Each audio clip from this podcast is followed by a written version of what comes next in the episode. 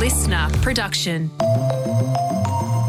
Trent Dalton is one of Australia's best known and loved modern authors.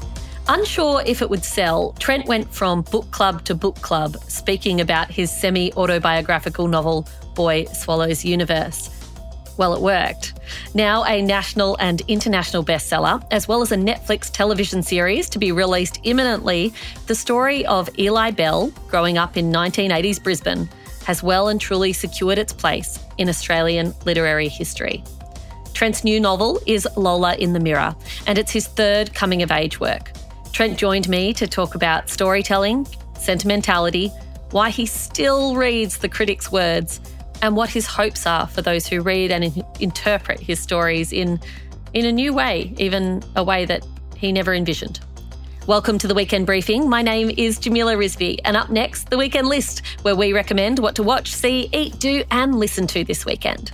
But first, here is the incomparable Trent Dalton. Hey, Trent Dalton, welcome to the Weekend Briefing. Uh, it's an honour to be here, Jamila. Thanks for having me. And look, we are speaking uh, just as your latest book, Lola in the Mirror, is released into the world. Tell me what that feeling is like the night before a new piece of work is going to be out in the public domain and you know that your devoted readers are going to get their hands on it. How do you feel the night before? It's thrilling. It's terrifying. Um, it's the most gloriously open and open hearted thing you can ever do. A book is a work of um, exposure. Yeah. And people can take your book however the hell they want it. And that's the point, you know. And I personally write these things from my heart and soul. I cannot even tell you how deep they go, these books. And um, I'm asking the country of Australia to devote some time to try and understand me for a little bit and understand my characters. So it's an incredibly nerve wracking experience, but it's um, the most rewarding thing you can ever do because every now and then they, they kind of contact you and, they say, Hey, I do understand you. I get it. I've been there. Um, so it can be the most exposing and terrifying thing in one hand, um, and it can be just the most. It's the reason you're here. Like it's that deep, you know. It can be that deep, and uh, and and I feel deeply. So anyone who smashes me with um, how much they hate my guts hurts so bad, hurts so bad. Jamila hurts, uh, but but also I feel the the other end beautifully as yeah. well. So it's sort of like everything that you read in my books is that full swing of emotions like that. But you got to do it. You know, the, the, opposite of not doing it is empty space. You know, it's just the words not being on a page. And, and what what use is a white blank page? You know, and sort of that's what I keep thinking. So it's like just go for it, mate. Don't worry, just put it out there. Yeah, but um, no, it's it's it's a wonderful process. You said the readers take the book as, as you know, as they find it, as they see it. That is quite a relinquishing of control, right? Because you're writing with your own purpose and intention. Uh, what have your experiences been of people's interpretation of your characters, of your world, of of of these moments and feelings you've created, where they've read a situation completely differently to what you had in mind? oh, that's so true, and that's that's the beautiful thing where um, we'll have an interesting process soon. They're making a TV show out of my first book, Boy Swallows Universe. Like Netflix is doing this amazing show. Yeah. And that even happened to me, Jamila. Like, like in terms of what I think of something, I'm like, oh, you interpret it like that. I even said to the writer of that show. I mean, yeah. and that story, don't even get me started about how deep that story is to me and my life and my family's life. But even then, I have to relinquish that and go, yeah, I see that you need to tell it that way. And people need to process storytelling the way they need to, to either fill the gap inside them that they need filled or to rage or to um, be inspired. They, they, they will adapt. They will adapt your story to suit themselves. And that's the purpose. And that's a, that's a good thing. Yeah, like my big thing is, um, you know, I, am at risk of going full tilt too much, and and people um, might uh, sort of take it the wrong way in terms of of not knowing where, for example, my you know utter sentimentality and optimism comes from. Actually, an incredibly dark place, and it's me processing all the dark stuff I kind of have shoved down into the pit of my stomach. I'm sort of I'm turning that into light, you know, and and I, I think a lot of people get that, and uh, and I but I really understand when some people don't, and it, and it's sort of um, and that's just the that's the power of letting go. You know what I mean? That's what I mean by you just got to put it out there and and let them take it as they want. Mm. That's a beautiful description because I remember, uh, you know, first reading Boy Swallows Universe, however long ago, for, oh, you. maybe five years ago now. And and I I was reading it during what was I think quite a difficult time in my own life, and oh. there was that sense in reading in reading your book of a heaviness and a darkness to the story and the characters, but this constant search for light. That's exactly it's exactly how it felt reading it. That um, the reader was searching, the characters were searching, the story was searching. It was like you were like grappling through this this tough stuff, this mud, like looking for some light and being like, I know it's there. And I I, feel like at that at that moment in my life, it felt like it even though completely different, you know, experiences of what hardness of the world means, I found that enormously comforting. There was a sense of almost solidarity in in the difficulty. Can I tell you something beautiful? I, I've been sent, Jamila, like um, about that. Like, and I just this is why you do it. This is why you let go, right? Yeah. Or this is why you go deep. Um, I got, I got a, I get messaged. I just get messaged often, and I got messaged from this boy in South Korea, right? And uh, and he says, um, "Hi Trent, I have no idea where Darra, Brisbane, Queensland, Australia is, which is the setting of Boy Swallows Universe. But I just want you to know that I read the Korean translation of Boy Swallows Universe, um, and because I've read that book, I've decided to live to adulthood." And I'm like, "Oh God, yeah, man, yeah," and I'm just like, "It is. It's that's that's a boy just clinging for his little strings of the light as well. You know what I mean?" And and I'm so proud that that there's young people across the world reading that story, and and as that is a recurring thing, right? Like, I, I, was terrified about letting that stuff go, Jamila. Like, it's like it's really awkward for my beautiful, beautiful family members for me to share some of that stuff. Like, the whole book's about mum doing time and stuff, and you know how we were kind of raised briefly by this drug dealer, and and it's sort of awkward for people as adults to go, yeah, yeah, that was our 1980s and stuff but when you read those mes- those messages like that, you just go, yeah, I get it. So not only does that stuff like help me, you know, in my little processing of of my stuff, but the thing I never expected that, of course, it might help some 15 year old kid in Korea. You know, I just did not expect that. And that that happens, you know, and I'm sure, you know, I know you've done stuff like that for people through your amazing podcast. It's it's just this beautiful thing about storytelling. This is why I'm such a big fan of the the religion of storytelling the the power of it, you know, the whole process of it. It's so so important. Boy Swallows Universe has had uh, incredible commercial success. It's sold over 700,000 copies here in Australia and another further 100,000 overseas. To put that in context, everyone, most Australian books sell less than a thousand copies. It is, it is not normal to sell over 700,000 in this country alone. And you must have been told from others, from experts, from critics, from journalists, from other writers, from audiences and readers what the book is about. They would have told you. Yeah. But if you were to describe what your writing is about and the themes of what you're trying to achieve, how do you describe what you write? Uh, I'll tell it this way. Um, I just just remembered vividly my brothers and I uh, wrestling a, a, you know, this man that he was just a monster. He just treated my mum like hell. And uh, I've got three older brothers. I'm the youngest of them all. And uh, I just remember us sort of getting into a bit of a fight with this guy. And together, us boys held this guy down as as mum sort of made her escape. Mm. And uh, and I just remember crying that night. We were all on a train I remember breaking down in tears, right, because it was so um, awful, the whole thing. And then, um, and then my beautiful brother started telling me jokes to stop me from crying. And like, if you need to know where I'm coming from in my books, it's that. It's that. It's it's um, everything I've written and in these novels. This is kind of Lola in the Mirror is sort of end of a youth trilogy of sorts. I've I just felt like I had a lot to say about Australian youth, about being a being a young person battling and just going through stuff and just trying to I think you said it beautiful. Like you said, like Batman just grappling and just trying to hold on to to magic and light and wonder. Hold on to your future. That's that's what my stories are about. And mm. and and doing that um, by just loving the people who you are lucky enough to have around you. You know, and and it's like all of these books are just tributes to the, and I think maybe even those beautiful boys. You know, those just. I look back on us four boys as teenagers, and we're, I'm just so proud of them, those boys, you know, and and I was just so lucky. I was I was soft as anything, Jamila. Like I was just like this really raw.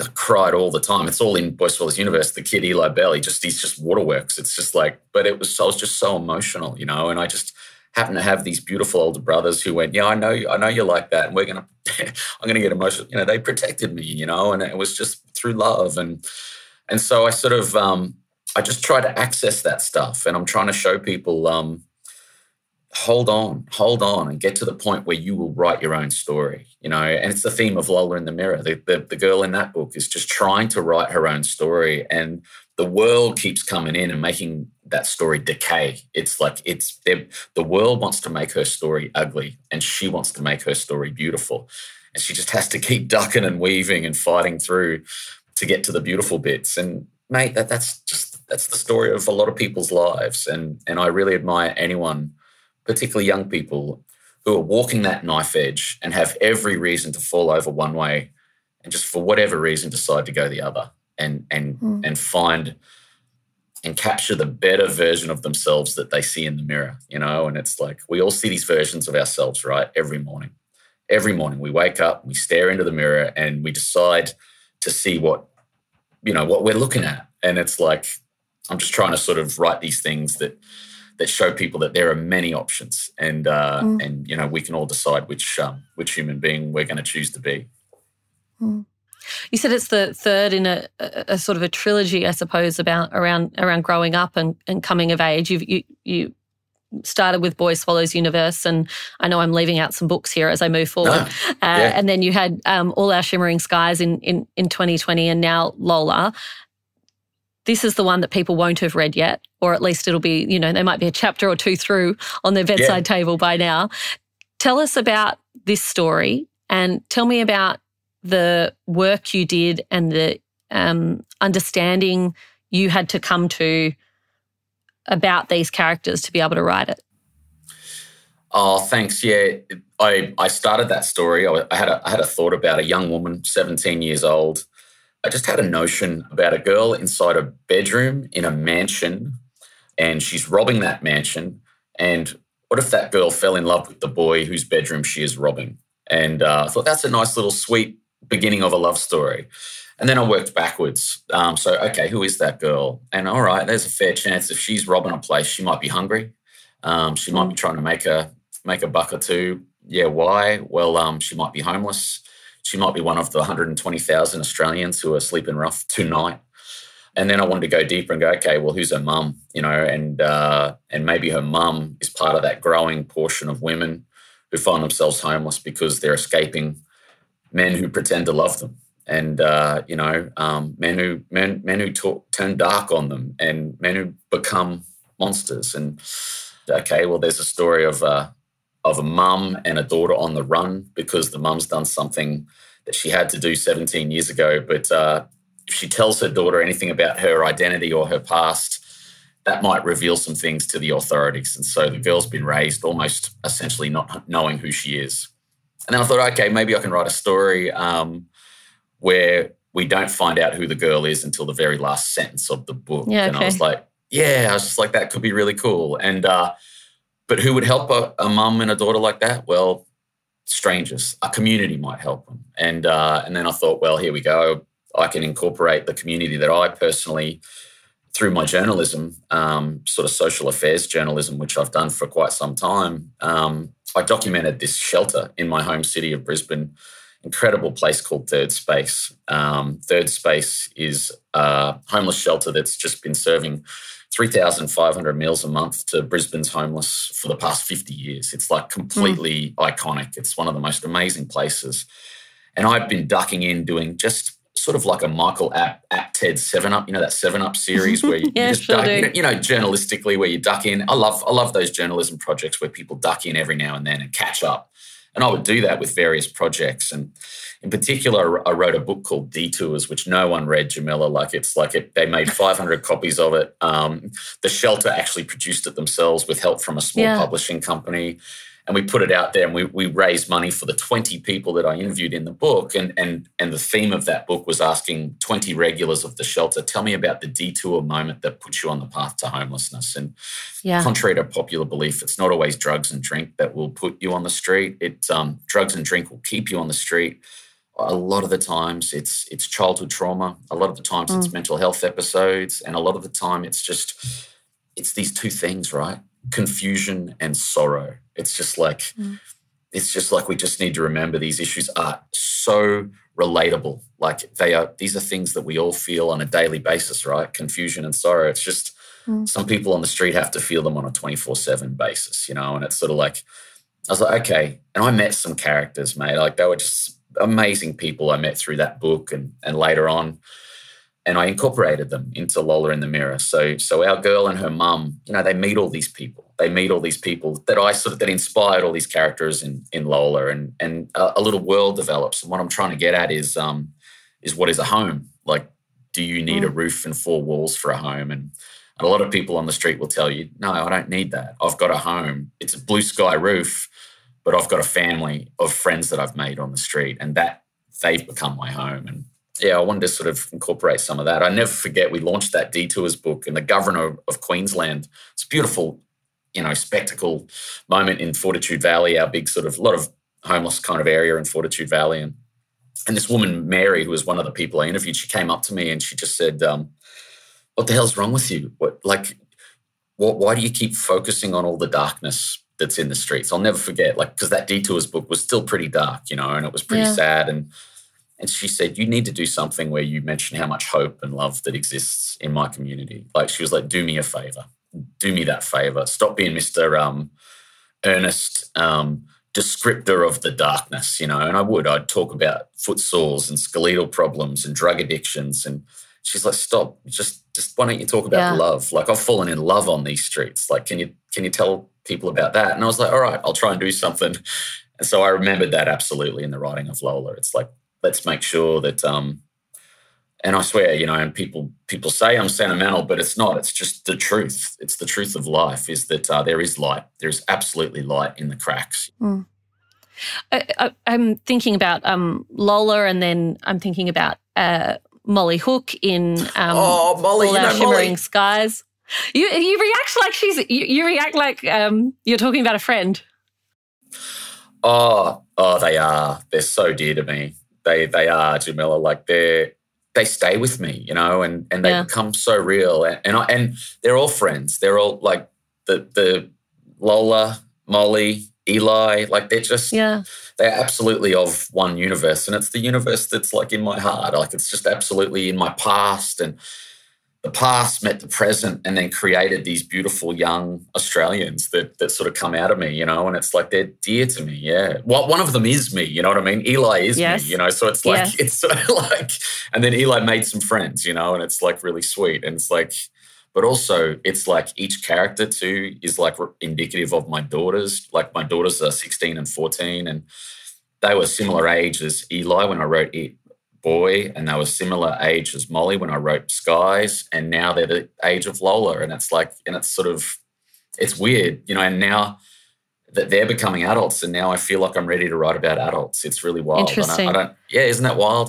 Yeah it's strange. Well, I, I, what I- what I was about to ask was about getting in the headspace of a of a child or a, or a young person, and you, mm. you know, I think perhaps for for some people that feels more achievable when you're talking about a character that's based on yourself, like Eli Bell. But uh, for me, I can't get my brain back to how I felt or how I thought about the world at, at, at 12 or 14 or 16. I, you know, I have some sense of it, but not a sense with sufficient depth to be able to bring it to life on the page. What what process do you go through to create that three dimensional character who is at a stage of life and a stage of emotional and mental complexity that is so so far away from where where you are now in life? Oh, this is this is just a, a, a writing kind of process thing Yeah. that I love, um, and it's a journalistic thing that I would always do. Um, please always work from the inside out. So if you're writing, if you want, you're wanting to find out about this nation of ours, Australia, please discover this place from the inside out. So go to the Red Centre, then go to the farming Green Hills, then go to the cities, and then go to the coast. You know, inside out. And same same with humans. Same with humans. Start at the heart. Like what's what's inside? What's broken? What's been repaired? Why do they beat? Um, what memories do they store in there? And Yeah. what are they what are they scared of what do they need inside and then and then go to the blood you know what what makes the freaking blood run and then go to the head you know what what are their dreams right? And then go to the eyes what are they seeing? And then after you've done all of that listen to the words that are coming out of their mouth. Listen to what they want to tell you. And it's like suddenly you'll have a character but like that's just great way to understand humans you know what i mean? Like that's just like a really lovely way to just understand your friend you know what i mean? Not just don't just think of them as the words they're telling you think of them about the things that are deep inside which is this is why I, I tell people like i can't stand talk about furniture i just don't do i don't do real estate talk i don't it's just i just want to know when you, You want cried to talk about last. the people. I Yeah. want to talk about, yeah. I'm, I'm like, who do you miss? Like, who's dead and who do you miss the most? Tell me about them. And because then I'll understand you. You know what I mean? It's like, then you're getting to the heart. You know what I mean? You're starting to get to the heart, not just the head. And it's sort of, um, that's that's how I try and write characters, absolutely. And but that's also how I try and understand my daughters. You know, I get to have these these sort of good lessons that I learn, you know, to try and be. I'm not saying I'm some super dad or anything, but it's like it, it- the writing has helped me. You know, the writing has helped me. Writing these characters, you know, write, writing these characters that I put in this book helps me go back upstairs and, you know, be a better dad to my daughters. You know, in the real world, hmm. not just in on the page.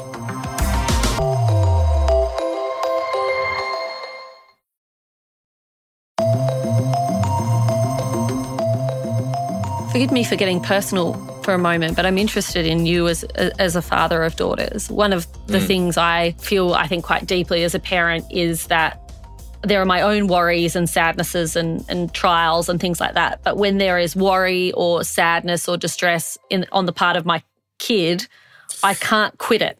Like I'm not good at putting it aside. I'm not good at suspending it and saying I'm going to go and inter- interview Trent now and not think about it, or I'm going to go and you know go to a meeting or whatever it might be. I, I can't get it out of my head. You're clearly someone who feels things deeply, and you've described yourself as sentimental a few times. Teenage daughters, man, like how do you cope when they are experiencing setbacks or heartbreak, and how do you work through it with them? I'll tell you something funny about that happened to me around boy. Um, my life was just, you know, you can just, as a parent, or, or your life, you can, you can be, you can get, you're just soaring over here, right? You're just, you're doing Yeah. real good over here, and the thing you're meant to be doing, it's, it stayed here. It didn't catch up. And I remember, I'll, I'll never forget it. That that book, you know, unexpectedly did really well, and it got a, got a fair few of these these awards and stuff. And I remember coming back from Sydney like the day after this this big awards night, and boy, did really well. And I was so proud, and everyone around it was like, "Yeah, bravo!" Right? And uh, I came home, and my youngest daughter was like playing up, right? And uh, Yeah. like unexpectedly, like it's sort of out of character. And uh, and I'm like, hey, hey, hey. And we went and did the sit down and just like I'm big on the, you know, hey, let's go somewhere quiet. Let's just, hey, side by side, you know, comfortable talking, not face to face, side by side, shoulder to shoulder. Just we're in this together. We're all looking ahead together. And uh, oh, what's going on? And dead set, Jamila. I get, I'm going to cry if I say this, but uh, she goes, I don't know, Dad. Um, I just feel we're not as close as we used to be. Oh God, Can you imagine that? I'm going to cry. Oh mate, I just fail, like total fail, total Mm. fail. You know what I mean? Like, like it's just so funny life. Like you just, yeah, it's just like that. That was really sobering to me, and it's sort of so. I'm I'm really guilty um, of being um, writer guy when I when I shouldn't be, and so so I'm lost in some story. And oh, I'll never forget this. I was writing Boy Swallows Universe, and I know this is probably previous, like writing journalism or something. Get and I get lost in this stuff. And my daughter is doing skipping rope. I'll never forget this directly outside my office window, and I could see her. So, could there be anything that I could ever possibly write that is more important than me going out and playing with that girl? You know what I mean? Like, like, mm. and it was mm. really profound. Like, it was just like, you know, and what I'm trying to get at is just the thing that's getting me now big time is just making sure that you got that balance right and that and that they get the best of me and not just not just Molly Hook. Mm. Well, Trent, thank you so much for spending some time with me today. Thank you for your beautiful new book, Lola in the Mirror. I think one of the things you, you have achieved with that is this bringing Australia's homeless community to to life for people oh. who don't have that experience and don't have that understanding and creating those moments of, of joy. And uh, I don't think you said the name of the woman who came up to you all those years ago and said, go and write, go and write the love, not just the hard stuff. Yes. I think you've absolutely yeah. achieved that. That's it for my conversation with Trent Dalton. His beautiful new book, Lola in the Mirror, is available in all good bookstores and it's probably available in the bad ones too. You can also buy it online at Booktopia. Don't go away, the weekend list is coming up. Alrighty, it's time for the weekend list. It's Helen here, producer of the weekend briefing. Now, my first recommendation, surprise, surprise, is a Netflix doco. So the documentary is called One Four Against All Odds. And it traces the metric rise of Australia's first drill rap stars, defiant in the face of police's effort to stop them from performing. So it premiered at South by Southwest Sydney and it actually got a standing ovation. And it's such a fantastic doco. It really looks into police censorship and talks about the impact of rap and drill music and the culture that it has in Australia and the stereotypes surrounding the scene as well. And it, it, yeah, it takes this deep dive into the violence surrounding the scene and yeah, the the extent that the police went to stop it and stop them from performing. Really fascinating watch. I could not recommend enough. If you've got Netflix, watch that doco this weekend. I really want to know what you guys think as well. You can always send us a DM on Instagram at the briefing podcast. Let us know what you think. Now, my second recommendation is a recipe. So, I'm lactose intolerant, but I love cheesy things or anything that can imitate something yummy and cheesy. So, my second recommendation is a vegan palak paneer with tofu. If you know this Indian curry, you've had it before. My mouth is watering. It's so yummy and it's like chunks of cheese. It's super creamy, beautiful. And this recipe imitates it so well. The tofu replaces the cheesy chunks, but you've still got this creamy spinach curry base.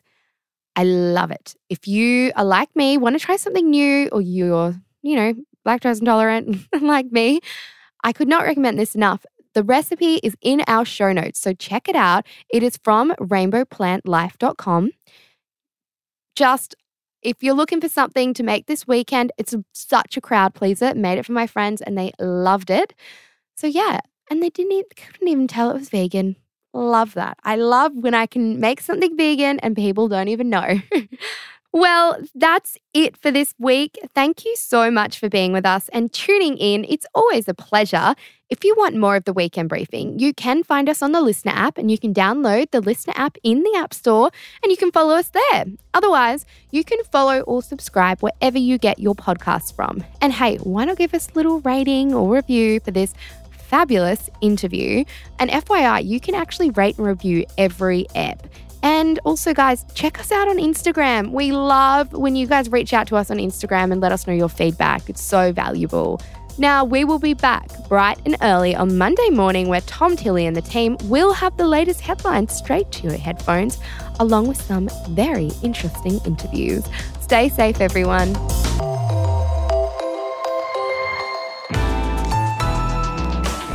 LiSTNR.